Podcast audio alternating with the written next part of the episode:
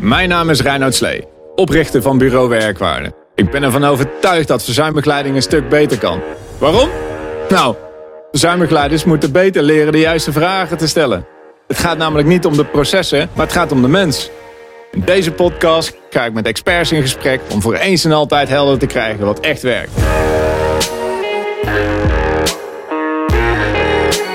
Dit is de Werkwaarde Podcast. Welkom bij weer een uh, nieuwe Werkwaarde Podcast. Het zal je maar overkomen. Je bent uh, ziek omdat je te weinig geld hebt en je zorgen daarover die nemen toe en toe. En tijdens het verzuim wordt je salaris gekort. Vandaag uh, spring ik in de diepte met, met onze coach Brasco en ehm, onderzoeker schulden en incasso aan de Hogeschool Utrecht, Rosanna Oomkens. Super leuk dat jullie zijn. Welkom alle twee. Dank je. Dankjewel, dank voor de uitnodiging. Ja, graag gedaan. En uh, nou, ik ben, uh, ben echt oprecht geïnteresseerd en nieuwsgierig van... Uh, ik, ik zie in verzuim en reintegratie eigenlijk best wel vaak voorkomen... dat er geldzorgen zijn of dat er uh, nou, loonbeslag is. Mm -hmm. En um, in, in, maar in heel weinig gevallen zie ik dat daar heel actief, zeg maar, activiteiten op zijn... of acties of interventies of zo. En... Uh, ik vroeg me eigenlijk af hoe dat beter zou kunnen. Hebben jullie daar een idee over? Ik heb daar wel een idee over, uh, maar nog veel meer vragen eigenlijk. Dus ik ben zelf ook wel heel erg benieuwd naar wat hier allemaal uit gaat komen. Uh, het is een feit dat er in ieder geval heel veel mensen met heel wat schulden zijn. En dat ze soms zelfs daardoor juist in de ziektewet komen. Dus ja. ja genoeg om te bespreken. Ja, absoluut. Ik denk dat er eigenlijk twee dingen een, een belangrijke rol spelen. Namelijk één, dat het onvoldoende op het netvlies staat van werkgevers. En ten tweede, dat veel werknemers zich schamen voor de financiële problemen die ja. zij hebben. En die combinatie maakt denk ik dat jij het best wel vaak tegenkomt. En ook dat je ziet dat er eigenlijk weinig op gebeurt. Ja, wat, om maar mee te beginnen. Ik denk dat maar, um, en niet in alle gevallen, zijn werkgevers die dus, um, nou wat we bijvoorbeeld weten, is dat schulden hebben behoorlijk stressvol kan zijn. En van alle mensen die heel erg gestrest zijn, dat daar best wel mensen dus moeite mee hebben en uiteindelijk uitvallen, ziek worden. Dan zou je toch zeggen, iedereen waar je een soort loonbeslag voor is, daar ga je mee aan de slag. Die bel je heel even op van, joh, wat gebeurt er, hoe kan ik je helpen? Maar dat gebeurt niet. Dat gebeurt zelden. Toch? Of ik bedoel, jij bent meer de man van de praktijk, Brasco. Hoe ervaar jij dat? Uh, ja goed, ik help mensen uh, die, die uh, al in de ziektewet zitten. ik heb geen contact met werkgevers. maar het duurt wel even voordat daadwerkelijk ook in mijn één op één gesprekken naar boven komt dat er daadwerkelijk schulden zijn. Want je hebt inderdaad te maken met, met schaamte, met, met taboe, met trots. Hmm. Of juist een, een, soort van passieve gemakzucht van ja, ach, weet je, ik uh, doe alle maand mijn postbus niet eens open. Ja, ik weet, ik weet toch al wat erin zit, dus ik doe het niet eens open. Gewoon ja. ontwijkgedrag. Ja. En, en, bij de tijd dat je het daadwerkelijk op tafel hebt liggen en, en dan krijgt het ook steeds meer gewicht hoe groot het probleem is en hoeveel het doordreunt op andere gebieden. Zelfs op fysieke gebieden. Hè? Ja. Ik bedoel, last van mijn nek, ja. ja. Stress kan. Ja. Het hoeft niet altijd een, een, een, een, ongeluk geweest te zijn of wat dan ook. Het heeft vaak te maken met... Nou, die herken ik wel heel erg. Ik zat eergisteren nog met een, met een medewerker aan tafel. En toen vroeg ik van, goh, is er, zijn er schulden die op een of andere manier invloed kunnen hebben op de reintegratie? Nee, die zijn er niet. Oh, oké. Okay. En um, is er dan loonbeslag? Ja, ja, dat is er wel denk, oh, dat is wel fijn dat ik heel even doorvraag. Want we hadden wel een heel andere definitie over schulden. Ja, dat is heel, herken, heel, heel, heel herkenbaar. Um, een keer bij een, een, training, ook voor werkgevers, over het thema financiële problematiek op de werkvloer. Uh, vroeg de trainer, uh, nou, wie heeft er in zijn organisatie te maken met werknemers met schuldenproblematiek? Nou, een paar handen gingen de lucht in. Oké, okay, wie heeft er te maken met loonbeslagen? Nou, toen gingen in één keer aanzienlijk meer handen de lucht in. Ja. Dus dat idee dat loonbeslag betekent dat er schuldenproblematiek speelt, dat is nog niet bij iedereen doorgedrongen. Terwijl hè, dat, dat lijkt heel, heel logisch. Heel ver, dan ben je zeker een heel eind, ja. Ja, dat, dat, dan, dan hebben we het ook niet meer over geldzorg. Dan hebben we het echt over uh, ja, problematische schulden. En Ehm, wat wel goed is, is dat jij zei van, nou, hè, dan, dan zou je toch altijd in gesprek moeten gaan. Nou, het mooie is dat we zien uh, dat er werkgevers zijn die zeggen: Oh ja, nee, als er inderdaad sprake is van loonbeslag, gaan wij standaard het gesprek aan. Hè, dat kun je dan ook doen vanuit het. Dan heb je een hele duidelijke aanleiding ook om het gesprek aan te gaan. Want dat is iets wat veel leidinggevenden of, of, of HR-adviseurs ook wel lastig vinden. Van nou, hoe ga ik nou op een goede manier dat gesprek aan? Nou, dan heb je een hele concrete aanleiding. En dan kun je ook zeggen: van nou, wij voeren standaard een gesprek als wij zien dat er sprake is van loonbeslag. Hè, wij willen uh, dat mensen niet alleen ervoor staan met hun problemen. Uh, we willen hen graag helpen. Vind je het goed als ik jou kort uitleg wat wij, uh, ja, hoe wij jou zouden kunnen helpen? dan vraag je ook eerst toestemming. Mm. Dat is wel ook wat we, wat we zien uit, uit onderzoek. Dat het goed is om um, ja, daarin wel eigenlijk ook die toestemming te vragen. En niet meteen eigenlijk op de man of goh heb je schulden. Oh ja, vind je het goed als ik heel even met je meekijk? Of... Ja, want dan, dan voelen mensen ook dat ze de ruimte hebben, de keuze hebben om daar wel of niet in mee te gaan. Want uiteindelijk moet je mensen ook daar wel heel erg in respecteren. Hè? Die autonomie, dat is een, een, belangrijke behoefte die mensen hebben. Van ik wil zelf uh, ja, kunnen bepalen welke keuzes ik maak. En uh, nou ja, hè, er zal bijna niemand Ik denk dat er weinig mensen die zeggen: nee, ik wil eigenlijk dat je me daar niet iets over vertelt. Maar door daar mensen in mee te nemen, dan kun je ze ook beter in beweging krijgen. Dus dat is een hele belangrijk, hè, dat we uh, ons realiseren dat wat we zeggen, dat doet daartoe om mensen in beweging te kunnen krijgen. Maar met die loonbeslagen hebben we toch maar. Ja, dan, dan hebben we een topje toch? Ik bedoel, er zijn een hele hoop mensen die wel ja. uh, een soort zorg ja. hebben over ja. geld en gestrest zijn. En, um, maar nog geen loonbeslag hebben. Nee. Of en nog geen. Of, nou, gewoon... Dat wil je eigenlijk ook natuurlijk voorkomen. Hè, ja. bij, bij loonbeslag, dan hebben we het al echt over. Dan, dan, dan, dan heb je. Hè, dan hebben we het echt over schuldenproblemen. Wat, wat is de. Is daar een soort van drempelwerking of zo? Vanaf welk moment komt er een loonbeslag eigenlijk?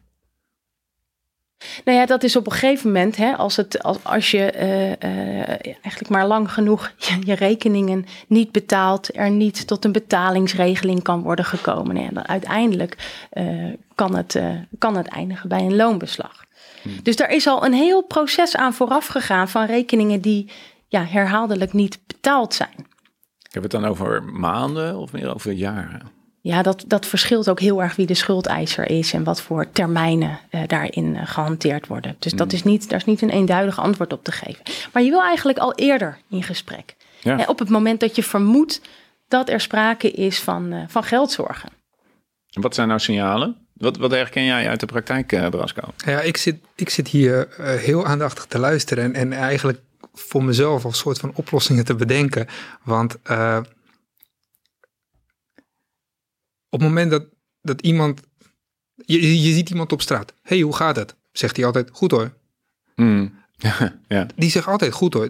Heel weinig, tenzij je al een bepaalde vertrouwensband hebt, een bepaalde relatie hebt, dat hij daadwerkelijk opengooit en zegt van nou, nu je het toch vraagt, ja. dat hij uh, alle. Uh, en uh, ik, ik, in, in mijn beleving duurt het heel lang voordat iemand daadwerkelijk zelf al onder ogen wil zien dat er een probleem is. Laat staan het naar buiten toe brengen, ook als er naar gevraagd wordt. Uh, het zou eigenlijk wel heel erg leuk zijn, bedenk ik me, dat er een soort van, ja, dat is dus zo tegenstrijdig, een verplichte sociale uh, vangnet of gesprek is met een werkgever, waarbij je daar automatisch mee komt. Dat dat dat taboe verbroken wordt. Dat dat gewoon het normaal is. Dat, ja. oké, ik zit, ik, ik kom er niet meer uit. Ik zit in de problemen. Dit is het verhaal. Uh, dit neemt ook nog eens dit met zich mee. Uh, thuissituatie. Uh, ja. Hè? ja. Maar om daar te komen heb je denk ik een heel cultuuromslag nodig. want wat ik al zei, in mijn beleving het, is uh, om daadwerkelijk in de spiegel te kijken en te zeggen: Oké, ik heb een probleem, hier moet ik wat aan, gaan doen. Hmm. Eh, zou het wat zijn, hè? dat realiseer ik me nu, om het niet te, niet te hebben over schulden, maar uh, zal ik met je meekijken hoe, je er, hoe je rondkomt? Absoluut. Ja, dat, ja, alleen wanneer? Want op het moment dat er loonbeslag is, dan leeft die persoon al een hele lange tijd ja. Uh, op een bepaalde manier dat de schulden alleen maar opgebouwd worden. Uh, laat staan erkend of er wat aan gedaan wordt of wat dan ook. Op een gegeven moment leef je van dag tot dag. En is het al heel wat dat je positieve afleiding hebt als je nog überhaupt op je werk komt. Dan is dat een, een goed iets. Als je al überhaupt werk hebt. Ja, en jullie zeggen alle twee twee hele belangrijke dingen. Namelijk dat eerste wat jij zei, Brasco, van goh, hè, mensen hebben het eigenlijk al in de privé-sfeer, vinden ze het moeilijk om over geldpro, uh, geldzorgen te praten. Nou, moet je nagaan hoe hoog die drempel is om dat tegen je werkgever te doen. En veel mensen die zijn toch bang van, goh, misschien kijkt die werkgever op een andere manier tegen mij aan. Uh, weet je, misschien zelfs wel ontslag uh, ergens in het achterhoofd. Nou, dan, hè, als je dat soort dingen allemaal in, in je hoofd hebt, dan dan wordt die drempel steeds, steeds hoger. Dus dat is heel belangrijk dat we ons dat realiseren. Dat we dus een hele veilige uh, omgeving moeten creëren, een cultuur ook, waarin die medewerker zich oprecht veilig voelt om die geldzorgen bespreekbaar te maken met de werkgever. En wat jij uh, zegt, Reinoud, dat is daarin een hele belangrijke. Um, vlieg je dat op een ja, toch meer positieve of negatieve manier aan. Om een voorbeeld te hmm. noemen, stel je hebt een gratis budgetcursus. Je kan dat uh, uh, positioneren of framen als uh, hulp bij financiële problemen. Of positiever, uh, krijg weer grip op je financiële situatie. Ja. Hè, dus probeer het ook steeds op die manier in te vullen van wat kan het jou opleveren als, als medewerker. Ja. ja, ik denk dat dat, je zou bijna zeggen dat dat een soort onderdeel moet worden. Kijk, in de meeste gevallen hè, is er vroeg of later bij verzuim of ziekte of arbeidsongeschiktheid, is er 30% inkomensterugval. Ja. De schulden die er dan zijn, die zijn aangegaan. Laten we heel even vanuit gaan dat dat gewoon uh, dat, dat bij het aangaan dat, dat, dat er voldoende draaglast was om het, uh, om het terug te betalen. Dat denk niet altijd zo, maar goed, laten we heel even die aanname doen. En dan is het dus, zag die draaglast of het inkomen terug met 30%. Dan wordt het probleem alleen nog maar groter eigenlijk. Hè? Ja, ik weet niet precies hoe het met jullie zit, maar ik denk als ik 30% van mijn inkomen verlies, nou dan uh, is er geen vakantie meer, er zijn er geen cadeautjes meer, denk ik. Nee, bij mij is het niet anders. dat, dat is heel problematisch. En toch verras ik me dan dat dat niet op een of andere manier een onderwerp van gesprek is. Het zou het wel moeten zijn, toch? Dat zou het zeker moeten zijn. En dat is zo'n moment um, waarop het heel goed zou zijn om met een medewerker het gesprek aan te gaan. Van, hé, hey, je gaat er straks op achteruit in je inkomen. Weet je, weet je, heb je een beeld van wat het concreet voor jou gaat betekenen? En dan heb je een ingang om dat gesprek aan te gaan. En dat mensen denken van, nou ja, nee, dat is misschien inderdaad, ja, dat is wel een heel stuk minder. Nou, heb je een idee, uh, ja, hoe het jou toch gaat lukken om, uh, om rond te komen? Ja. Wat zijn nou veel gehoorde uh, soort klachten of problemen die werknemers met schulden of geldzorgen zeggen, rapporteren of aangeven? Je bedoel, hoe bedoel je de klachten die de werknemers. Wat, wat voor klachten ervaren werknemers die, um, die uh, geldzorgen hebben en schulden hebben? Ja, het is, en wat, we, wat wel heel mooi is, is dat uh, de afgelopen jaren heel veel uh, ook meer hersenonderzoek is gedaan naar de impact van geldzorgen. Mm op, op iemands gezondheid. En dat we daarin zien dat um, die geldzorgen, en dat is eigenlijk een vorm van schaarste. En die nemen als het ware bezit van iemands denkvermogen. Hm. de bandbreedte noemen we dat. En die wordt steeds kleiner. Dus dat betekent dat mensen um, minder ruimte hebben om over andere zaken na te denken. Want die geldzorgen die nemen een steeds grotere, steeds grotere plek in. Dus dat betekent dat je veel meer gefocust bent op korte termijn oplossingen. Die rationeel gezien misschien niet de beste zijn. Maar dat is het enige wat op dat moment nog, uh, nog kan. En we weten zelfs dat het leidt tot een tijdelijke IQ-daling van wat 30, uh, 13 punten, sorry. 13 uh, punten? 13 dat, punten, dus dat, dat is... is ja, hè, dus mensen, uh, ja, door, door de stress die zij uh, ervaren, kunnen ze bijvoorbeeld minder goed plannen, zich veel minder goed concentreren. Ze zijn veel meer afgeleid. Dus er is heel veel onrust in dat hoofd, waardoor je, waardoor je slechter functioneert. Weet je, alles, alles kost meer moeite. opvoeding, als je zou willen afvallen, het is echt een combinatie van factoren. Je hebt, je hebt, het, je hebt het praktische gedeelte en het psychische gedeelte. En, en beide hebben hun eigen, nemen hun eigen beperkingen mee. absoluut. Weet je, ik, bedoel, ik bedoel van daadwerkelijk fysieke beperkingen van inderdaad een stijve nek en, en Ja. burn-out eh, verschijnselen, vermoeidheid, futloos, slapeloze nachten. eh, en dan al heel gauw, eh, ja, dan maar een slaappil of een antidepressivum in, innemen of wat dan ook. Eh, ja, en, en vermijdgedrag natuurlijk. Vermijd, gewoon echt. Ja, eh, dat zit hem ook in die korte termijn. Hè. ja. Vermijd is vaak een korte termijn eh, oplossing. En dat is, is ook, hè, veel werkgevers die zijn zich heel erg bewust van de relatie tussen stress en uitval. En als je dan kijkt naar de veroorzakers van die stress, wordt dat heel vaak gezocht in, in, in, in werkdruk, in overbelasting. Nou, ook terecht, hè, dat zijn vaak belangrijke, eh, belangrijke boosdoeners. Maar de impact van geldzorgen op mensen, die wordt vaak onderschat. Waardoor je ook in een soort van visueuze cirkel, want inderdaad, dan krijg je de korte termijnvisie. Nee, ik, ik moet zo snel, want ik moet. En dan ga je gewoon grenzen, eigen grenzen, nou, die bestaan dan al lang niet meer. Je gaat alleen maar door. En, en, en eigenlijk ga je steeds dieper eh, en steeds verder weg van de, van de, van de arbeidsmarkt Ja. staan dan. eh, Zijn er cijfers over hoe groot deze problematiek is? Of hoe vaak het voorkomt? Nou, dat, eh, er zijn ontzettend veel cijfers over. Hè, dus om iets te zeggen over, over schuldenproblematiek, eh, is het eigenlijk goed om naar verschillende cijfers te kijken. Nou, we weten bijvoorbeeld dat zo'n eh een 8% van de mensen in Nederland, die heeft wat het CBS eh, zo mooi noemt, geregistreerde problematische schulden. Nou, wat zit daaronder? Daar zitten mensen in die in de WSNP zitten, de Wet Schuldsanering Natuurlijke Personen, eh, de zogenoemde wanbetalers bij het CAK van belastingen. Ehm, als we kijken naar mensen met risicovolle schulden, dat zijn er 1 op de 5. Ja, dat komt uit meerdere onderzoeken van de afgelopen jaren. eh, zien, we dat, eh, zien we dat terug, hè, 20 procent. Nou, als je kijkt naar mensen die zeggen: Ik kan niet rondkomen. Dat is ongeveer 10 procent. Dat is een heel recent onderzoek. Dus 1 op de 10 mensen die zegt: Ik kan niet rondkomen. Nou, dan heb je nog niet meteen schulden, maar dat is natuurlijk een hele kritische fase van niet heb je al rond wel zorgen, denk ik. en als je dan ook nog eens bedenkt dat er een kleine 40% is die zegt moeilijk rond te kunnen komen. Dus dat, eh, Maar die kan je dus wel eigenlijk opstapelen. Dus zou je dan kunnen zeggen dat in meer of mindere mate 50% van de Nederlandse bevolking af en toe wel eens zorgen heeft of ze de rekeningen nog wel kunnen betalen? ja, je kunt ze niet bij elkaar optellen. Het is als het ware een, een gradatie. Je zou kunnen zeggen van hè, het minst erg is als je eh, eh, moeilijk rond kunt komen. Nou, daarnaast Mm. hè, zit misschien risicovolle schulden. Of nou ja, niet rond kunnen Ja. komen is natuurlijk ook een, eh, een, eh, een hele zorgwekkende. En dan eh, eh, ja, echt de problematische schulden. ehm, Maar, de mensen in de ziektewet en in, de, in het verzuim en in de arbeidsongeschiktheid, dat is natuurlijk een speciale doelgroep. Ga- Ja. Gaan deze cijfers ook voor die mensen op?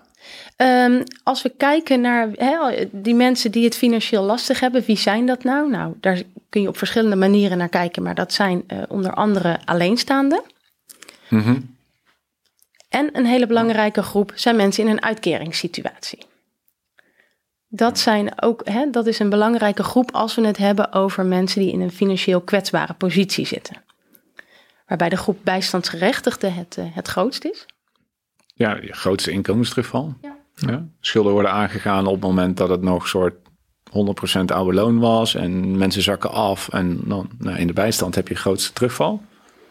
En ziektewet eh, ongeveer 70, net zoals in de WIA en de WW ook. Ja. Hm. En dan zou je daar een, ehm, zijn een soort richtcijfers voor van hoeveel mensen denk je dat van die op de die verzuimen zeg maar, hoeveel mensen daar schuldzorgen hebben, stress.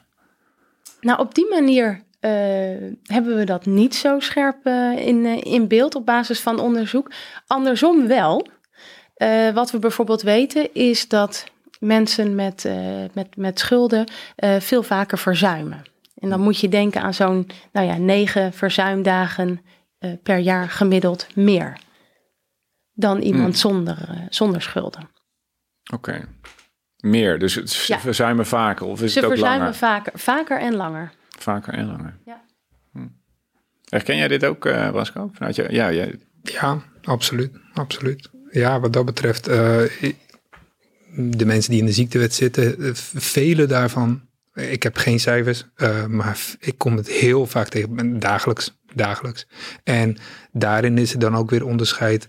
Uh, hoor ik het op dag één, omdat ze er al mee bezig zijn? Of komt het uh, anderhalf maand later bovendrijven uiteindelijk? Want er is een vertrouwensband nodig voordat ze er daadwerkelijk vooruit komen. En dan heb je nog bij die eerste groep van de mensen die ermee bezig zijn, oké, uh, hebben ze een budgetcoach of hebben ze zelfbetalingsregelingen of uh, zitten ze echt al bij een bewindvoerder of in een schuldsanering. en daar heb je dan ook weer te maken met gradaties van, goh, hoe lang zit hij erin? Hoe goed loopt dat eigenlijk? Wat is de kwaliteit van degene die ze helpt? Daarin zit ook heel veel verschil. Sommige mensen zitten er jaren in, maar alsof ze er net in zijn beland. Dus die hebben ook geen overzicht van goh, hoe lang moet ik nog op, uh, op, een, op een stokje bijten. Ja. En uh, ja, dat, dat, daarmee, om, voor sommigen is het dan ook heel erg moeilijk om eigenlijk een incentive te creëren om überhaupt weer te gaan werken. Dat is dus weer een andere kant van het verhaal. Je wil ze aan het werk op een gegeven moment krijgen, want hè, ze, ze zijn, wat dat betreft zouden ze klaar moeten zijn en zouden ze een langere termijnvisie moeten moeten, uh, moeten nagaan. Maar ja, het geld gaat toch niet naar hun. Het boeit niet. Dus wat dat betreft, ja, uitkering, nou, eh, prima. Ik krijg nog 50 euro per week en uh, ik ben wel heel de week vrij. Waar ik wel heel benieuwd naar ben, is hoe jij jouw rol daarin dan ziet. Uh, ja, ik, ik, ik, heb, ik heb een ik probeer zoveel mogelijk uh, bewustzijn te creëren bij de mensen. Met, met, met, met, met spiegelen, met daadwerkelijk het, het, het, het totaalplaatje voor te houden van oké, okay, wat is dan inderdaad iemand die alleen maar korte termijn visie heeft? Ja goed, probeer eens na te denken over wat, wat ben je dan van plan over het tijdje? Waar wil je dan zijn over drie of over vijf jaar? Of hoe zie jij je toekomst dan daadwerkelijk? Als het normaliseert, of hoe ga je dan daarna met je geld om? Of hoe ga je daarna met je klachten om? Uh, dus, dus het is, ja, het is een beetje populair gezegd. Als hij A zegt, dan zeg ik bewust B. En als hij B zegt, nee, dan zeg ik, ja, misschien moet je toch even naar C kijken. Uh, toch een stukje verbreden van de horizon. Uh, en dan is het inderdaad de vraag, goh, komt hij echt met een hulpvraag bij mij? Moet ik iemand voor hem zoeken? Moet ik contact opnemen met een, met een uh, uh, budgetcoach of een schuldhulpverlener? Want ja. hij zegt dat hij nu al drie weken achter elkaar geen 50 euro heeft gekregen die hij wel hoort te krijgen. Ja. En dan moet je dus, die transparantie die is er niet. Dus dan moet je weer uh, privacygevoelige informatie gaan opvragen met zijn toestemming. Nou, dan bel je zo'n schuldhulpverlener en dan zeg je ja, ja, maar deze man is al zes jaar bezig. zelfs zijn zoon die heeft zijn handen van hem afgehaald. Want ja, hij komt met allerlei verhalen. En dan hoor je weer een heel ander verhaal. En dan denk je, ja. Wie, wie moet je nou geloven daadwerkelijk? Wie kan ik nou echt helpen? En toch is, dat wel een hele belangrijke om elkaar daarin op te zoeken. Want dat is wat Hmm. we te vaak zien. Um, dat in jouw situatie bijvoorbeeld, dan jij denkt van, nou ja, ik weet het ook allemaal niet. Nou ja, maar jij kiest ervoor om dan contact op te nemen. En dat is, dat is een ontzettend belangrijke uh, stap omdat je dan, dan gaat dat balletje rollen. Hey, het is ook goed om elkaar eens te spreken en ja. even af te stemmen van hey, wat doe jij, wat doe ik?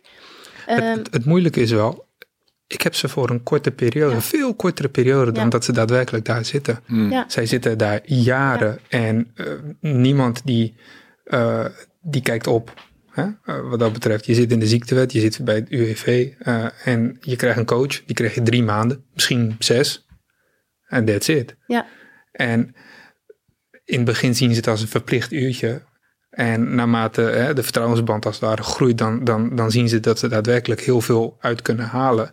Maar ja, na zes maanden moeten ze, of na drie maanden moeten ze op eigen benen staan. Ja. En dan hebben ze weer te maken met al die dingen die, die lopen. Dus, dus ja. dat is een beetje het probleem. Uh, ik heb ze drie maanden. En, ja. en, en that's it. Ja. Ik, ik, kan ze hooguit uh, handvatten geven en, en stimulansen bieden om hè, uh, er bovenop te zitten. Om dat totaalplaatje, om die helikopterview elke keer te behouden. En elke keer toch ook de mensen die uh, op hun toezien, dat zij dan ook weer op die mensen toezien van, goh, doen jullie het nog oké? Okay? En, ja. en, dat je als het ware in contact blijft. Maar zelfs denk ik naar die mensen toe, hebben ze zoiets van, joh, prima, dat loopt op de achtergrond en uh, ik hoor het wel als ik klaar ben.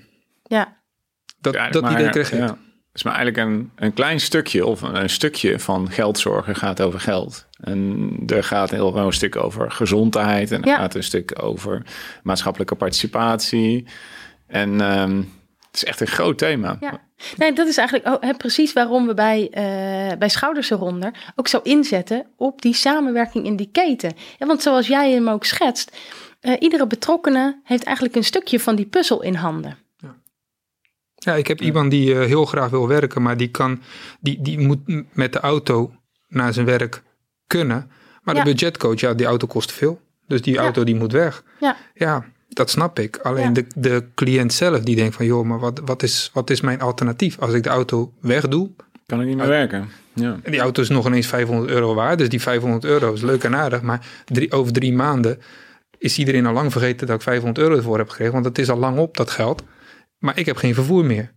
En dan zit hij thuis, ja oké. en, en, en- maar hij is 40 jaar. Ja, een stapje verder weg van de arbeidsmarkt. Veel Ja. verder. Ja. ja, en dat is dan ook een heel eenzijdig perspectief natuurlijk. Eh, als je alleen kijkt van, oké, hey, je hebt een auto en eh, dat kost geld, dus die moet, die moet weg. Nou ja, hè, kijk inderdaad wat er alternatieven zijn. En het is heel waardevol ehm, als jij op zo'n moment met een budgetcoach in het gesprek aan kan gaan, om ook jouw perspectief in te brengen. Hè? Namelijk dat, dat, dat werkperspectief. Ja. Ja, ik weet dus niet, en dat hoop ik dus, in hoeverre valt het te praten? In hoeverre kan de budgetcoach daarin buigen? In hoeverre zit hij vast aan bepaalde regels? Want ja, ik weet niet, als je in de schuldsanering zit, mag je dan een auto hebben volgens mij? Of mag je volgens mij niet eens een auto hebben? Althans, ik heb, ik het, heb is, het is altijd goed om elkaar op te zoeken. En want dat is wel waar wij zien dat het ook heel vaak misgaat, is dat er allerlei verwachtingen, misvattingen zijn, ehm, waardoor het eigenlijk stokt. En, en, en, en die burger niet, niet verder wordt geholpen. Terwijl als je ziet, als je met elkaar in gesprek gaat, dan zie je dat er vaak wel meer mogelijk is dan, eh, dan mensen denken. Dus Gewoon bellen. ja, gewoon bellen. Gewoon bellen. Ja, Ik realiseer me nu ook, hè. Dus de andere kant is ook waar, eh, Basko. Stel je nou eens voor dat je die werkgever bent. En je werknemer heeft dus een budgetcoach. Je hebt je misschien zelf nog wel aangesteld ook. dat zou helemaal wrang zijn. En die zegt, eh, verkoop je auto maar. Waardoor je werknemer gewoon, je belt, ja, sorry baas, maar ik kan vandaag niet komen werken. Ja, hoezo dan? Ja, ik heb geen auto. En nu dan? Ja, ja, mag ik, ik meld me ziek. Wil je mij eh, loon doorbetalen? Ja, dan is de wereld op zijn kop. Ja, Dat, ik bedoel, dan, dan is de visuele cirkel compleet, zeg maar. Ja. Ehm, ja. Ja. maar wat kan je dan doen als werkgever? Ik probeer altijd toch in mogelijkheden te denken. Eh, eh, eh, ja, goed, tegenwoordig heb je elektrische fietsen en scooters en dat soort dingen. maar goed, als, het, als, het, als het bepaalde fysieke beperkingen met zich meeneemt. Kijk, iemand met, met een scheve heupstand is lastig. Kan je wel een elektrische fiets voor hem kopen, maar dat gaat niet werken. Ik denk wel dat uiteindelijk in gesprek gaan en blijven, dat dat want ja, het is ook een, een, een proces. Het verandert. Hè? Ik bedoel, een half jaar later heeft hij misschien hele andere klachten. Eh, Is er een hele andere functie of is er iets wat hij veel dichter bij huis kan doen? Eh, ik, ik vind het moeilijk, maar ik zou altijd denken in oplossingen. Ik bedoel, als, als ik dat niet doe, ja, dan moet ik stoppen met coachen. Ik, ik moet denken in oplossingen. Ja. Maar het is wel een aanknopingspunt denk ik voor een werkgever. Om, ik bedoel, reiskosten of dat een werknemer naar kantoor komt om te reizen. Dat is wel een, een, wel een element waar je eruit zou kunnen pakken. Want misschien kan je... eh, kan hij meerijden met een collega of kan je hem oppikken of kan hij werk vanuit huis doen of zo. Ja. Dus misschien wel iets wat je kan doen als werkgever. Volgens mij sowieso met reiskosten, toch? Als, als, eh, als werkgever zijnde. Toch? Ook belastingtechnisch? Of? Ja, dat kan, maar ik ga er heel even uit dat als die, als die medewerker al een auto had, dat hij daar al reiskosten voor kreeg. Maar dat hij desondanks eh, die auto moest verkopen. Maar goed, volgens mij is het, is het hier, hè, het gaat eh, ook in het, het hele publieke debat eh, de laatste jaren steeds vaker over de bedoeling. Hmm. Nou, ik vind dit wel een mooi voorbeeld van de bedoeling. En dat ik denk, het kan volgens niemand toch de bedoeling zijn dat we iemand een, eh, een, een auto laten verkopen die eigenlijk maar 500 euro opbrengt, die die nodig heeft om naar het werk te kunnen gaan vanwege een fysieke beperking. Ja, en, en toch denk ik, omdat het, omdat het zo aparte kolommen zijn. Mhm. Hè, we hebben best wel een strikte interpretatie van privacy. En er zijn wel wat taboes. Dus we vinden dat allemaal best wel moeilijk om daar overheen te stappen. Maar dat er een soort losstaande eilandjes zijn. die gewoon niet met elkaar praten. Waardoor je volgens mij als werknemer echt tussen wal en schip kan vallen. Dus dat je een budgetcoach hebt die zegt: je verkoop je auto maar. En dat je een werkgever zegt: ja, als je, als je morgen niet op kantoor komt. dan eh, stop je loon. Ja, dan zit je toch gewoon gevangen. Dus ga je vermijden, dus ga je verstoppen. En is het van, joh, laat maar.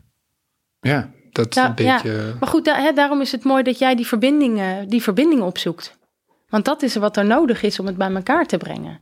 Weet je wel, misschien zijn het in eerste instantie wel gesloten kolommen. ehm, maar dat betekent niet dat die altijd zo moeten blijven. Ja. Hè? En wat je ook zegt, ja, ik vraag toestemming. Nou, prima, weet je. En dan zoek je die budgetcoach op. En dan ga je samen het gesprek en kijken hoe je, eh, hoe je, de, hoe je diegene echt verder kunt helpen. Waar herken ik een goede budgetcoach aan? Zijn er, zijn er, zijn er bepaalde, ja goed, certificeringen zullen er wel zijn, maar zijn Ja. er bepaalde ja, gradaties of wat dan ook waaraan ik zeg van, goh, reviews. eh, ik, ik heb letterlijk eh, elke keer als ik te maken heb met een budgetcoach of een schuldsanering of wat dan ook, dan, dan is het echt op internet googelen en, dan, en dan zie ik hoeveel klachten zijn er. Eh, en dan denk ik van oké, in hoeverre heeft mijn cliënt Ja. gelijk of niet, voordat ik het gesprek aanga. Maar zijn daar richtlijnen in? Kun je me daar wat meer over Oeh, dat durf ik zo, eh, dat durf ik zo niet te zeggen. Maar wat natuurlijk wel ook altijd goed werkt. Dus als je een beetje om je heen rondvraagt van... goh, hey, ik zoek een goede budgetcoach. Heb jij goede ervaringen? Hè, van mensen waarvan jij zelf denkt van... nou, die heb ik hoog zitten. Eh, dat is vaak wel een, wel een, een goede manier. Het is niet per definitie iemand die altijd je naar de mond gaat praten. Dus dat Nee, af en toe wat nee. klachten naar die persoon zijn, dat Ja. denk ik wel dat het Ja. aannemelijk is.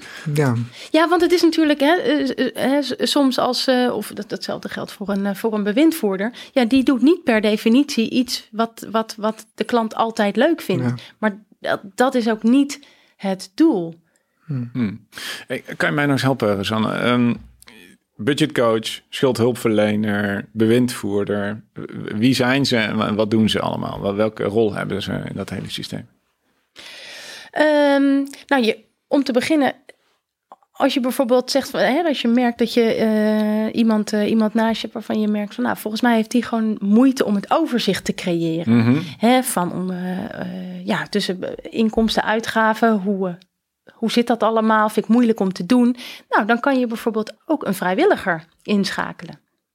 Ja? Die helpt met thuisadministratie. Dus dat, dat is heel laagdrempelig. Maar voor sommige mensen Is is dat voldoende. Ja, mooi. Ja. Hè, dus die, die, die vrijwilligers spelen ook een hele belangrijke rol in die, eh, in die keten. En om, onder wat voor naam, zeg maar, kun je die dan vinden? Of hebben die het soort titel? nou, we Of- hebben bijvoorbeeld Humanitas, eh, Schuldhulpmaatje. Oh, dat, de, de, hè, soort de- die, rol van, de, van, de, van, van vrijwilligers in die hele keten is echt, eh, is echt, heel, eh, is echt heel belangrijk. oké. En, en dan, dan komt een budgetcoach in, Ja. in de rang. En Ja, een budget, Dan, eh, dan komt daarna de schuldhulpverlening. Schuldhulpverlening, hè? dus als je merkt van nou, ik heb iemand en die heeft eigenlijk zoveel achterstallige betalingen. Het lukt niet meer om die rekeningen te betalen. Misschien heeft iemand zelf al geprobeerd om ehm, ehm, regelingen te treffen, betalingsregelingen met schuldeisers, maar dat lukt niet. Eh, hè, bijvoorbeeld, nou ja, of het kan natuurlijk ook zijn dat mensen zelf afspraken maken die eigenlijk helemaal niet haalbaar zijn. Eh, en dat je daardoor van de regen in de druppel landt. Nou, dan is schuldhulpverlening, hè, gemeentelijke schuldhulpverlening, een hele goede optie. Hè. Dan kun je kijken van, nou, ik- Oké, dat gaat altijd via de gemeente. Dat gaat altijd via de gemeente. ja, of de, ja, of de, hè, de kredietbank, die... eh, Oké. die, die En, ja. en daarna heb je de bewindvoerder en dat is rechtelijk. Dan is het door een rechter opgelegd en dan heb je te maken met de bewindvoerder. Ja. ja, en dan heb je ook nog een verschil tussen een WSMP-bewindvoerder en eh, beschermingsbewind. En beschermingsbewind is bijvoorbeeld eh, als, eh, als mensen, nou dat kan, bijvoorbeeld, dat kan bijvoorbeeld gelden voor mensen met een, een lichtverstandelijke beperking, waarvan je weet van, nou, die kunnen echt structureel niet zelf het beheer Hmm, voeren nee. over, hun, over hun geld. Dus niet tijdelijk, maar meer structureel Meer- karakter. Ja, Hm. ja, ja, dus er zijn allerlei verschillende partijen actief. En het is ook heel goed, hè, dat, dat het is niet altijd duidelijk van, hé, hey, waar is wie nou precies van? Ja, dus ook Ja? wel. Ja, er, er is, ja of van, hey, wanneer kan ik nou... Hè, bijvoorbeeld, stel iemand die staat onder bewind. Ik hoorde van de week daar een heel mooi voorbeeld van, van de bewindvoerder. En zij zei van, nou, hè, dat bewind eh, liep, liep tegen het eind. Nou, het is natuurlijk niet ineens iemand is in dat bewind terechtgekomen en dat bewind stopt. En in één keer kan die persoon dat zelf. Dus dan is het heel mooi om in die laatste maanden van dat eh bewindtraject een vrijwilliger aan te laten haken, in te schakelen, om met die persoon eens mee te kijken van, hey, jij gaat dit straks weer zelf doen, kan ik jou daarbij helpen om jou daar weer eh, eh, ja, zelfredzaam in te maken? Ja, precies. Ja. Dus die, als ik het goed begrijp, hè, is die, die vrijwilliger en die coach, die zijn eigenlijk benaderbaar voor de burger of de medewerker zelf.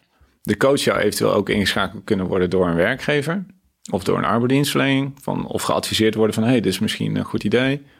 Maar op het moment dat dat niet lukt en het krijgt een meer formeel karakter, um, dan gaat het van budgetcoach naar schuldhulpverlening en uiteindelijk bewindvoering. Ja, maar het is niet dat je al die stappen altijd allemaal hoeft te doen. Nee, Want het is bijvoorbeeld sommige werkgevers die uh, hebben afspraken met een, een budgetcoach. En die bieden, bieden bijvoorbeeld een, een gratis uh, cursus uh, aan hè, om grip op je, op je geld te krijgen. Uh, of die hebben afspraken daarmee van nou, als we zien dat een van onze medewerkers uh, financieel in de problemen komt, die kunnen, kunnen mensen kosteloos een, een afspraak maken met een budgetcoach. Mm. Maar het kan bijvoorbeeld ook zijn dat je. Had ik van de week ook een tijdens een sessie die we hadden voor werkgevers als een van de werkgevers. En die hebben standaard een, een overeenkomst met de kredietbank. En wat zij doen is dat die persoon van de kredietbank, die, ehm, die komt eens in de maand daar op kantoor zitten. Hmm. die laat zijn gezicht gewoon vaak zien. He, staat, op, staat op flyers, maar hij is ook daar fysiek aanwezig.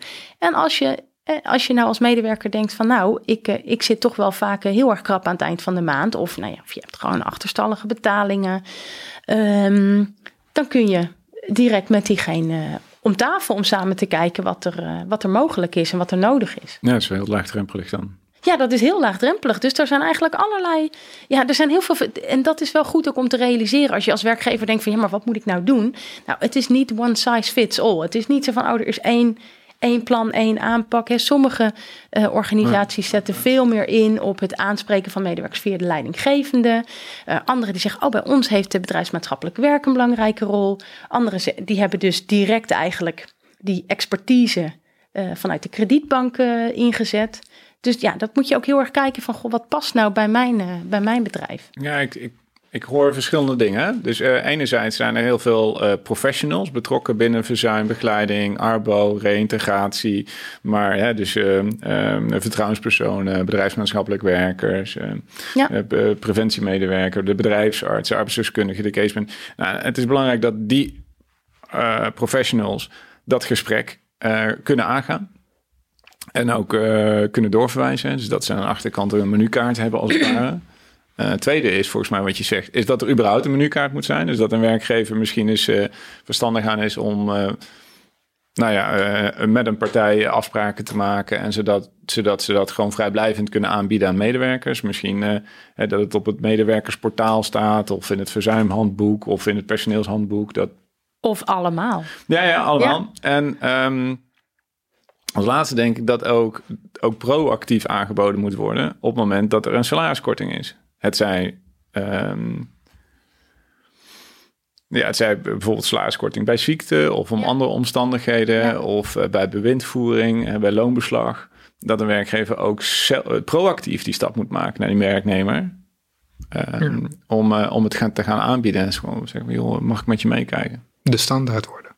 Ja, dat het dan gewoon standaard wordt. Ja. ja dat zou wel wat zijn. Dus gewoon beleid. Ja. Dat doen we altijd zo, dat ook niet de medewerker heeft van, ja, weet je, dit gaat om mij persoonlijk, maar dit is gewoon uh, hoe we het altijd doen. Nou, dat, dat zijn hele belangrijke elementen die je daar noemt. Hè? Dit is hoe we het altijd doen. Namelijk, als je ook, ook bijvoorbeeld een gesprek begint van, nou, hè, er zijn meer mensen met geldzorgen. Want dan weet ik namelijk, ik ben niet de enige. en dat voelt prettig. Dat neemt ook die schaamte een beetje weg.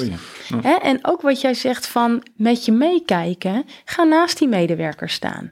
En maak bijvoorbeeld ook wel direct duidelijk, dit, dit gesprek wat we hebben, heeft geen gevolgen voor hoe ik naar je kijk als mhm. medewerker.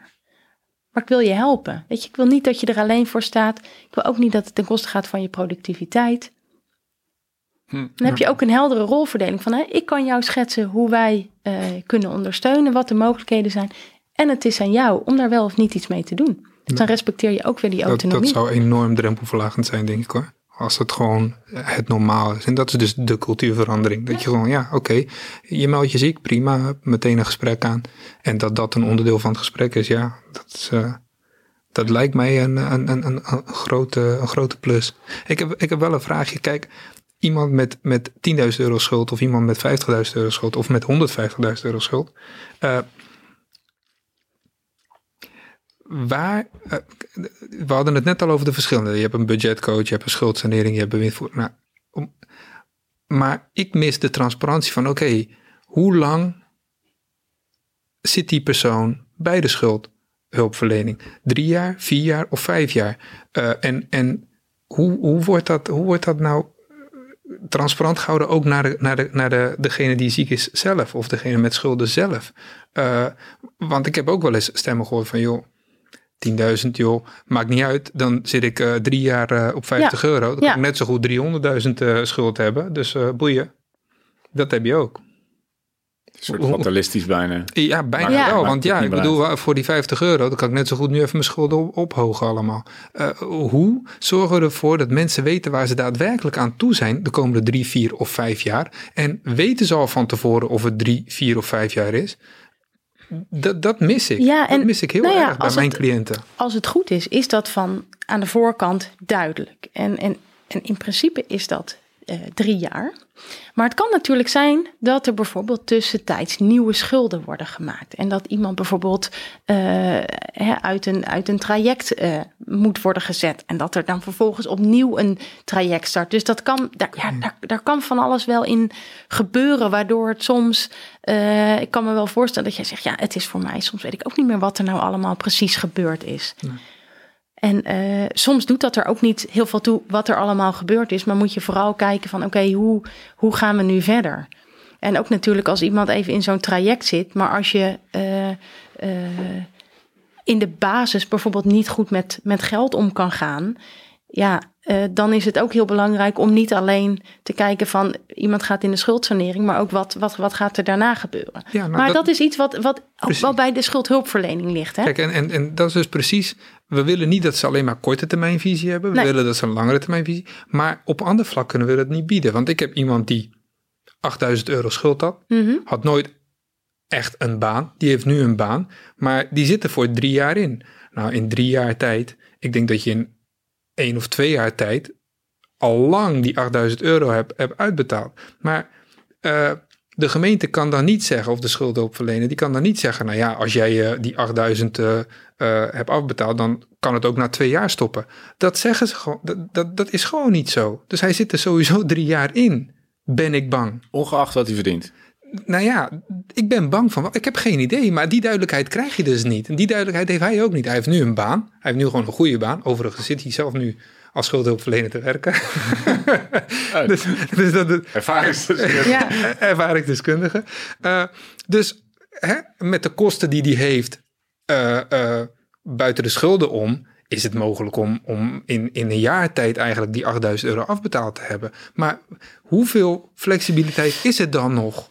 Kijk, ik denk dat dat is in, eh, wel iets wat, wat echt bij de schuldhulpverlening ligt. Zij kijken van wat, eh, wat is hier de beste optie? En dat is heel belangrijk dat zij daar natuurlijk ook transparant in zijn uh, naar de klant toe.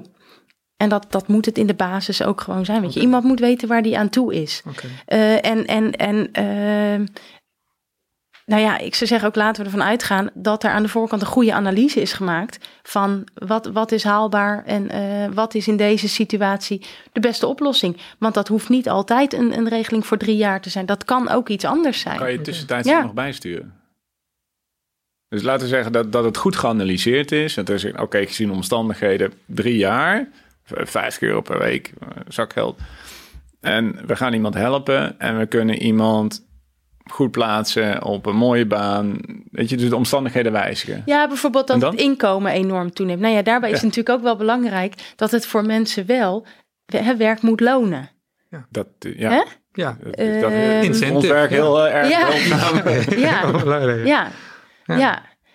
Hoe werkt het dan? Ja, kan... dat vind ik een lastig. Dat durf ik niet precies te zeggen. Wat er dan, uh, wat er dan gebeurt. Of je dat, of je dat dan ook weer kunt, uh, kunt, kunt openbreken als de situatie echt dermate verandert dat iemands betaalcapaciteit uh, ineens enorm toeneemt. Ja. Um, Want anders zou de schuldhulpverlener er gewoon grof aan verdienen. Toch? Want die, uh, die, die int dan het salaris. Nou ja, dat, dat, dat is dus de andere kant. Ja. Dat is dus de andere kant. We hebben het gehad over mensen die, eh, waarvoor het taboe is, waarvoor het überhaupt uh, heel wat is om erover te beginnen, die, uh, die, die zich ervoor verstoppen of er niet voor uitkomen. En je hebt dus de mensen die er al in zitten en die hebben zoiets van ja, ja, uh, ik zit hier toch uh, drie jaar of vijf jaar met 50 euro. Dus waarom zou ik dan inderdaad mijn, uh, mijn, mijn loon ja. verhogen? Nou ja, want dat... het maakt geen verschil. Want ik ja, heb toch maar 50 soms, euro. Soms, soms voelt, dat, voelt dat, kan dat inderdaad zo voelen. En dat is ook wel, hè, we zien aan de ene kant zijn er, zijn er mensen die soms helaas een, een vervelende ervaring hebben gehad. Het kan zijn met een bewindvoerder of een schuldhulpverlener. En dat kan ook weer een drempel opwerpen om opnieuw uh, om opnieuw die, die hulp te zoeken. Het kan ook zelfs zijn dat ze het niet zelf hebben meegemaakt, maar iemand anders. Ja, wat, wat is het verdienmodel van een schuldhulpverlener? Waar verdient die daadwerkelijk aan? En waarom zou die, precies? Want, want je hebt het net van ja, waarom zou die dan daadwerkelijk verkorten? Want dan snijdt hij zichzelf in de vinger.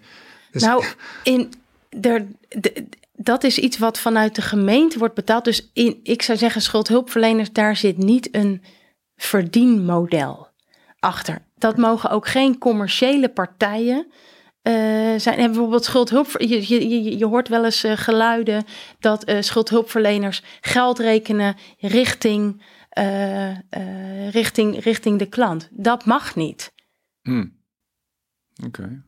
Okay. Hoe worden niet. zij dan betaald? Is het een soort trajectprijs of zo? of, of het is, de gemeente betaalt uiteindelijk, ja, toch? Ja, ja het is, een, het is hè, de wet gemeentelijke uh, schuldhulpverlening. Dus het is iets wat, wat een, uh, ja, een voorziening vanuit de overheid om mensen um, te ondersteunen. Dus hmm. In die zin heeft niemand er baat bij als mensen er, uh, is er geen baat bij om er zo lang mogelijk in te zitten. Oké, okay. en, een, dus budget, dus en een budgetcoach die geen vrijwilliger is? Nee, ja, daarvan zou je, dat, maar dat zou je van iedere coach kunnen zeggen. Mm die, die heeft er baat bij dat iemand er zo lang mogelijk is. Maar uiteindelijk is dat ook niet zo. Want hè, de mensen die ik spreek die dat werk doen, die doen het vooral omdat ze mensen heel graag uh, willen helpen om weer grip te krijgen op mhm. die financiële situatie. Ja, is het dan een soort trajectprijs of betaal je een soort. Um nou ja, met een maandtarief of zo, of een uurtje factuurtje. Nee, nee, volgens mij is het, ik, ik, ik durf dat niet met zeker, maar volgens mij is het, is het wel een, uh, een trajectprijs, ver, vermoed ik. Dus, ehm. er is een soort van analyse van, de van het probleem. Dan wordt er een soort van gezegd, nou, dan, dan, dan is dit ongeveer nodig. En daar wordt betaalt dan de gemeente voor. Of die koopt zo'n soort traject in. Ja, ja want de, dat, dat verschilt dus ook weer hè, hoe gemeenten dat hebben georganiseerd. Sommige gemeenten hebben eigen schuldhulpverleners. Sommige uh, die, uh, die, die, die, die, die, kopen het, uh, die kopen het in. Hm. Ehm, dus dat, dat, ja, daar zijn verschillende, zijn verschillende ja. vormen voor. Maar ik denk dat het een belangrijk is om in het achterhoofd te houden. Weet je, in principe is iedereen ervoor om die burger vooruit te helpen.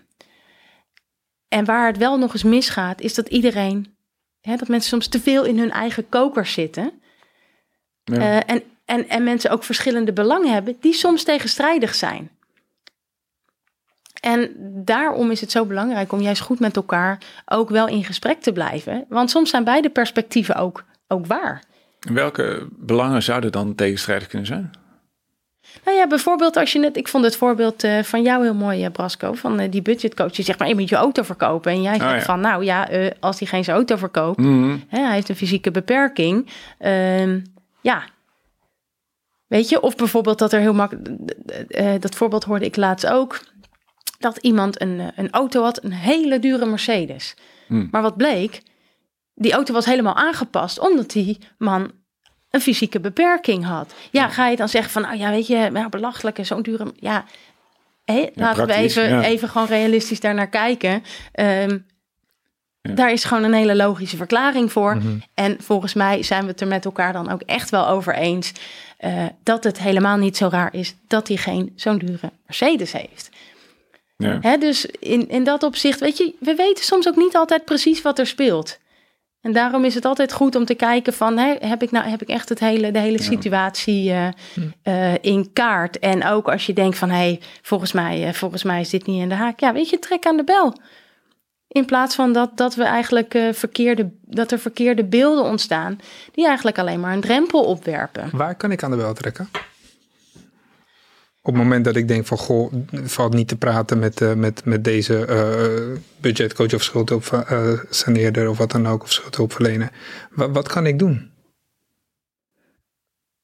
Ja. Want, want, want, ik kan me voorstellen dat werkgevers daar ook wel eens mee komen. Ja, want dan, alleen al het switchen naar een ander neemt zoveel met zich mee. Alleen al qua papieren en qua administratie en zo. Alleen al die stap is ook behoorlijk groot. Een hele hoge drempel als, je, als iemand heel erg ontevreden is en er is constant strijd en ruzie en er ontstaat dus stress bij de, uh, degene die ziek, eh, ziek thuis is met, met schulden, omdat hij keer op keer ruzie heeft met zijn, met zijn uh, schuldhulpverlener. Ja, ja, dan komt ook het werk in kijk, ja.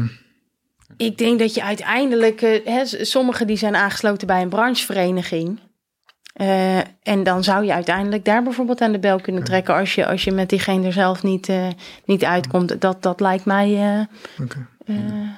het best haalbaar om dan te doen. Zijn er nog soort beren op de weg? Of, of, of, of een soort praktische bezwaren waarbij um, wij als professional nog te maken mee zouden kunnen krijgen op het moment dat we namens een cliënt, hè, dus zit naast ons, we hebben een goed gesprek gehad, we komen erachter, nou, daar zijn we al ja. zorgen over geld, er is stress. We hebben het idee, oh, dat weet je, dat op een of andere manier belemmert dit de reïntegratie of tast uh, werk aan. Kunnen we dan zomaar die uh, gaan rondbellen? Uh, ik neem aan dat er wel beperkingen zijn wegens de privacy, toch? Of, of is dat. Of is dat niet zo? Nou ja, ik zou altijd eerst met, uh, met, met de klant zelf in gesprek. Hè, natuurlijk van uh, wat, wat, wat uh, um, hè, weet je, nou, nou, je, hebt, je hebt bijvoorbeeld hè, je hebt financiële problemen. Hmm. weet je dat er ook schuldhulpverlening is? Wat zou je ervan vinden als ik je daar wat over zou vertellen? Nou, en dan kun je. En je hoeft natuurlijk ook niet alles uit handen te nemen. En het verschilt ook heel erg hmm. wat iemand, wat iemand zelf kan. Hè. Dan kan je bijvoorbeeld ook zeggen van, nou, stel iemand staat daarvoor open en die denkt, nou ja, dat zou mij misschien toch wel een hoop rust geven in mijn hoofd dat je de afspraak maakt van, nou, zoek, hè, neem contact op met je gemeente. Neem contact op met die schuldhulpverlening. Nou, en een volgende keer kun je, uh, kun je daar weer op terugkomen. Ja. Ja. Ja, dus dat, je, dat is het, hè? Dus dat je het faciliteert en dat je ja. informeert en dat je, dan, ja. dat, dat je het dan niet laat, maar dat je dan nog een keertje ja. terugkomt. Zeg, goh, ik had je vorige keer deze mee informatie meegegeven. Weet je, hoe is dat bevallen? Wat heb je ermee gedaan? Heb je nog iets hulp nodig? Ja, ja. ja, ja dat is, en daar is het ook weer, hè, doet het er ook weer toe wat we zeggen. Van niet van, uh, nou en heb je gebeld? Want je, mensen zullen jullie ook niet willen teleurstellen. Dus dan zeggen ze misschien nog gauw, ja, nee, ja, ik, had, ik, had, ik had wel gebeld. Of, uh, nou, ja. Dus hè, veel beter is om, om, om dat een beetje open uh, te brengen zoals jij, ja. zoals jij net, net, net stelt. En ook echt laten zien van, weet je, ik sta, ik sta naast je. En ehm, als je nou merkt dat, ja, dat iemand dat echt niet, dat iemand het echt niet kan, ja, dan kun je misschien zeggen van nou, misschien de volgende keer dat we zelf eens samen gaan bellen, bijvoorbeeld. Nou ja, weet je? Goeie. Dus eh, maar probeer het niet meteen bij iemand, uh, bij iemand weg te nemen. Weet je, uiteindelijk is het, is het iemand, ja, hè, moet, moet iemand daar zelf ook de keuze in maken van uh, kom ik in beweging. En hoe, hoe, hoe, zou jij het zien als alles onder één dakje zou vallen? Dus inderdaad een, een reïntegratiecoach, een, eh, een, een fysiotherapeut, een arbeidsdeskundige en daarnaast nog iemand die de, dat dat allemaal onder één dakje valt, dat het allemaal door eenzelfde partij wordt aangeboden. Zitten daar voor- of nadelen aan? Ja, ik weet niet of dat nou de oplossing zou zijn. Hè? Kijk, nu vliegen we hem vandaag, uh, steken we hem in vanuit eigenlijk uh, werk en schulden. Hmm. Uh, maar stel dat we hier volgende week zitten en we hebben het over geestelijke gezondheidszorg en schulden. Dan kun je zeggen, oh, dan moet hij er ook nog bij. Weet je wel, ik denk dat het uiteindelijk wel een heel groot dakje zou moeten worden, wat er allemaal dan, mm-hmm. dan, dan bij zit. Ja. Ja, dat is... ja, het is wel een breed onderwerp. ja. Uh, het, is, het is vooral belangrijk op het moment dat mensen zich melden, uh, bijvoorbeeld bij schuldhulpverlening, dat ze niet van het kastje naar de muur worden gestuurd. Hè, weet je, dus op het moment dat mensen uh, in beweging zijn gekomen en die stap hebben gezet, ja. weet je, dan moeten we ze niet verliezen. Ja, dan moeten ze echt warm houden. Ja, ja. ja. Nou, we begonnen eigenlijk onze podcast met um, dat werknemers met schulden, of dat, dat, dat er behoorlijk veel Nederlanders zijn met schulden. Uh, ik heb cijfers van 1 op de 5 en 10 procent gehoord. Wat was het ook alweer? Ja, 1 op de 5 risicovolle schulden en 1 op de 10 uh, die uh, zegt niet rond te kunnen komen. Ja, precies. Ja. Dus ehm, nou, laten we zeggen dat je, dat je 100 man personeel hebt. Dan heb je er dus eigenlijk uh, 10 die op dit moment in bepaalde, een bepaalde hoogte schulden hebben. De kans eigenlijk, die cijfers waren niet echt bekend, maar ik denk dat het een veilige aanname is dat mensen die een salariskorting hebben of in een uitkeringssituatie, dat de kans dat zij schulden hebben toch net iets groter is dan de gemiddelde burger. Ja, het is ook, het is ook niet, hè, het is niet zo dat we die cijfers één op één kunnen vertalen. Nee, oh, weet je, het is landelijk zo, dus in ieder bedrijf is het ook nee. één op de tien. Hè, want dat verschilt natuurlijk ook uh, heel, uh, heel sterk. Kijk, uh, mensen in een uitkeringssituatie, maar ook mensen op een flexcontract, parttimers met weinig uren. Er zijn gewoon een aantal mensen die echt wel in een meer kwetsbare positie ja. zitten. Ja. Dus die, um, dus op het moment, het, het, komt vaak voor, hè? dus het is heel even om de urgentie uh, duidelijk te hebben. Uh, klachten waar, waar, uh, waar, werknemers dan um, mee te maken kunnen krijgen, is moeite met prioriteit stellen, organiseren, plannen. En je gaf eigenlijk aan dat geldzorgen. Zorgen voor heel veel bandbreedte in beslag nemen, heel veel denkruimte als het ja, ware, waardoor ja. eigenlijk denkruimte ja. voor werk, het plannen voor werk, dat dat eronder leidt. Ja. Uh, prikkelbaarheid misschien ook. Ja. Ja. Um, ja. En praktische dingen. Dus op het moment dat je werknemer schulden heeft en die moet allerlei regelingen treffen, moet hij misschien ook telefonisch, uh, wordt hij, moet hij misschien allerlei belletjes plegen, wordt hij overdag gestoord. Dat is een heel belangrijk signaal. Als mensen dus vaak even weglopen om even te bellen. Ja. Hè, of uh, ja, niet, niet meedoen met, met, met, met, met uitjes, met cadeautjes. En dat zijn allemaal signalen die, eh, die erop kunnen duiden dat mensen uh, te maken hebben met geldzorgen. Ja, uitbetalen van vakantiedagen. Ja. Of, ja. of om voorschot vragen. Voorschot vragen. Ja. Um, natuurlijk loonbeslag. Ook een duidelijk signaal. En uh, frequent verzuim gaf je ook aan. Als ze vaker ziek zijn. Ja. ja. ja we hebben ook een aantal oplossingen bedacht. Hè? Um, dus dat alle Arbo-professionals en HR en vertrouwenspersonen... dat die eigenlijk het gesprek goed over uh, nou, schulden, zorg, uh, grip op geld eigenlijk moeten kunnen voeren. Grip op geld, hè. Ja. Uh, dat er ook een soort menukaart moet zijn, dus dat ze kunnen doorverwijzen. Ja. Uh, en uiteindelijk ook wat we moeten doen met, met schuldhulpverlening. Dat is nog wel een vraag die een beetje open blijft, denk ik. Dus stel nou eens voor, je hebt loonbeslag, kan je dan een werknemer promotie geven? Help je dan je werknemer? Wat denk je zelf? Ja, ik, ik, ik weet het eigenlijk niet. Nou, je ziet het, we zien het wel zeker bij wat kleinere bedrijven. Dit zou wel moeten, uh, maar. Die wel eens bijvoorbeeld zeggen van, nou ja, weet je, wij betalen de schulden af voor uh, onze mm medewerker. Mm -hmm. ja, ja, dat is natuurlijk ook, ook, wel een beetje een Misschien is er een specifieke aanleiding waardoor die schuld is ontstaan. Uh, dan zou, zou, het een oplossing kunnen zijn. En dat kan dan misschien als je een, een relatief klein bedrijf hebt. Maar soms zijn bedrijven die, uh, krijgen steeds meer medewerkers. En dat ze erachter komen van ja, hmm, deze aanpak werkt toch niet zo goed. En dat ze zeggen ja, eigenlijk helpen we de medewerker hier niet echt mee. Het is ook het is een korte termijn oplossing. En soms kan het, kan het iemand enorm uit de, uit de brand helpen. Maar het is natuurlijk heel belangrijk om na te gaan. hey, wat ligt hier nou aan ten grondslag? Hoe zijn die, uh, die schulden ontstaan? Juist. En dan kan de conclusie zijn dat het goed is om professionele schuldhulpverlening in te schakelen. Ja. ja. En dat gaat via de gemeente ja. in eerste instantie. Ja. Maar in, uh, ja, dus als het al behoorlijk ver gevorderd is, maar als het in eerste instantie is, dan zitten we meer te denken aan uh, vrijwilligerswerk. Um, en, um, en een budgetcoach. Ja. Dus als, het, eh, als er wel zorgen zijn, maar er is nog geen schuld, er is nog geen loonbeslag, ja. zou dat misschien een eerste stap kunnen zijn. Ja. ja. Um, misschien goed dat de leidinggevende het ook dat gesprek met de medewerkers gaan voeren. En dat misschien dan bijvoorbeeld de leidinggevende het ook aangeeft aan de bedrijfsarts. Van goh, je, we hebben samen gesproken over, uh, over de schulden, dat er schulden zijn. Ja. Uh, kunt u wel even met de medewerker meekijken of zo? Dat de bedrijfsartsen ook in dat. Uh, ja, het is gewoon belangrijk dat het bij uh, ja, eigenlijk verschillende personen in een bedrijf ook op het, op het netvlies staat. Hè? Dus denk, denk aan leidinggevende, HR, arbodienstverleners, bedrijfsmaatschappelijk werk.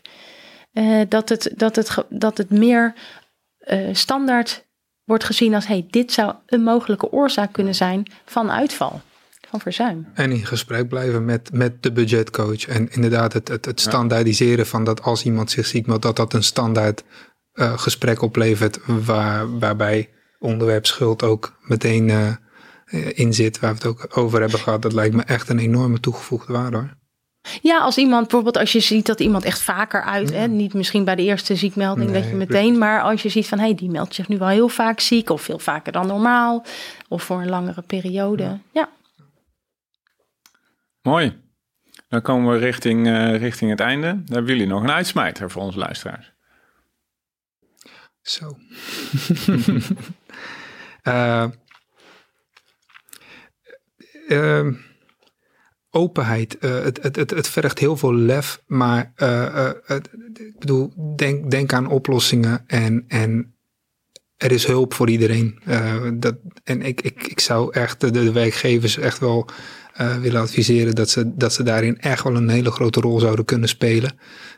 om, om, om, om het op de werkvloer gewoon beter te maken, ook ten, ten goede van de productiecapaciteit en, en, en, en ik, ik denk dat we vooral in gesprek moeten blijven en, en in oplossingen denken. Absoluut. Ja, ik zelf uh, enorm dankbaar voor ben uh, in deze podcast, is om die verbinding te leggen. Hè, het uh, arbeidsdienstverlening kan op zichzelf al een eilandjescultuur zijn, waarbij we soms de verbinding missen. En ook uit dit onderwerp blijkt ook weer, weet je, het belang van werk. Ja. Dat dat voorop staat. Kijk, je kan het draaien heel verkeerd, je kan budget coachen, je kan je auto verkopen op niet. Maar op het moment dat er geen werk is, geen inkomen, want de beste zekerheid voor inkomen, geloof ik dat werk is, is niet een uitkering, maar is, uh, is gewoon werk. Weet je, daar kan je schulden mee afbetalen. En op het moment dat je je centen gewoon eerlijk hebt verdiend, zelf hebt verdiend, en je betaalt zelf je schulden af, jongen, dan ben je toch, dan ben je toch een maatje meer. Toch? Dan ben je toch ben je een stukje gegroeid en dan weet je het hoe je het moet doen. En dan weet je alleen maar gewoon geld, uh, weet je, die, die, nou, zoals je zei bij de, bij de werkgever, hè, dat hij de schuld afbetaalt. Dat is het niet. Ja. Toch, hè? Ben, ben ik daar niet helemaal mee eens? Oh. Uh, Dat rust in het hoofd is namelijk zo ontzettend belangrijk. Want als jij heel veel stress hebt door de geldzorgen die je hebt, ja. ben jij dan goed in staat om nieuw werk te vinden? En dus dat is altijd een beetje, is altijd, een, altijd de vraag, wat eerst? En het hoeft, niet, het, hoeft niet, het hoeft niet zo te zijn hè, dat, dat, dat, dat je een heel traject moet hebben doorlopen. Maar op het moment dat iemand schulden heeft en die weet van hé, hey, weet je, we zijn ermee bezig, er wordt aan gewerkt, dat creëert al zoveel, zoveel mm. rust. En daarom zou ik ook, ook werkgevers echt willen oproepen om met het, uh, om met het thema aan de slag te gaan. Hè? Want die, die geldzorgen en schuldenproblematiek, die, die spelen eigenlijk overal. Bij de een meer dan bij de ander. Ja, ja. En we kunnen mensen zoveel rust, eigenlijk, hè, zoveel rust in het hoofd creëren bij mensen als we hen op een goede manier kunnen uh, ondersteunen bij geldzorgen. Uh, die stress die ze hebben, die kan aanzienlijk verminderen. Voorkomt uitval. Ja, daar, daar is uiteindelijk iedereen bij gebaat. Dus het mes snijdt echt aan twee kanten. Dus ja, ja. ik zou zeggen, maak er werk van. En waar kunnen werkgevers terecht voor meer informatie? Voor meer informatie. Ja, als ze hier meer over willen leren en ze willen misschien uh, praktische tips of ze willen misschien gewoon een keertje jou bellen. Nou, dat mag altijd. Nou, we hebben bijvoorbeeld op dit moment uh, hè, met financiering van instituut GAK een, uh, een leerkring voor uh, organisaties die aan de slag willen met dit thema. Mm -hmm. um, hè, dus daar zouden mensen contact met mij over kunnen opnemen als ze daar meer over willen weten. Uh, we hebben ook een e-learning gemaakt en die is ook te vinden op uh, financieel fitte werknemers van Wijzer en Geldzaken. Daar staat ook heel veel informatie gebundeld voor werkgevers die zeggen: hey, ik wil hier meer over weten. Dus daar kan men altijd een kijkje nemen, zou ik zeggen. Hartstikke goed. Ik vond het fantastisch om jullie te hebben in de podcast. Pascal, Rosanne, super bedankt. En dank jullie wel voor deze inspirerende podcast. Yes, jou ook bedankt. Jou ook bedankt, dank je. Bedankt voor het luisteren naar de podcast. Wil je meer weten over een effectieve verzuimaanpak? Download dan mijn e-book over de 7 oorzaken van te hoog verzuim op werkwaarde.nl.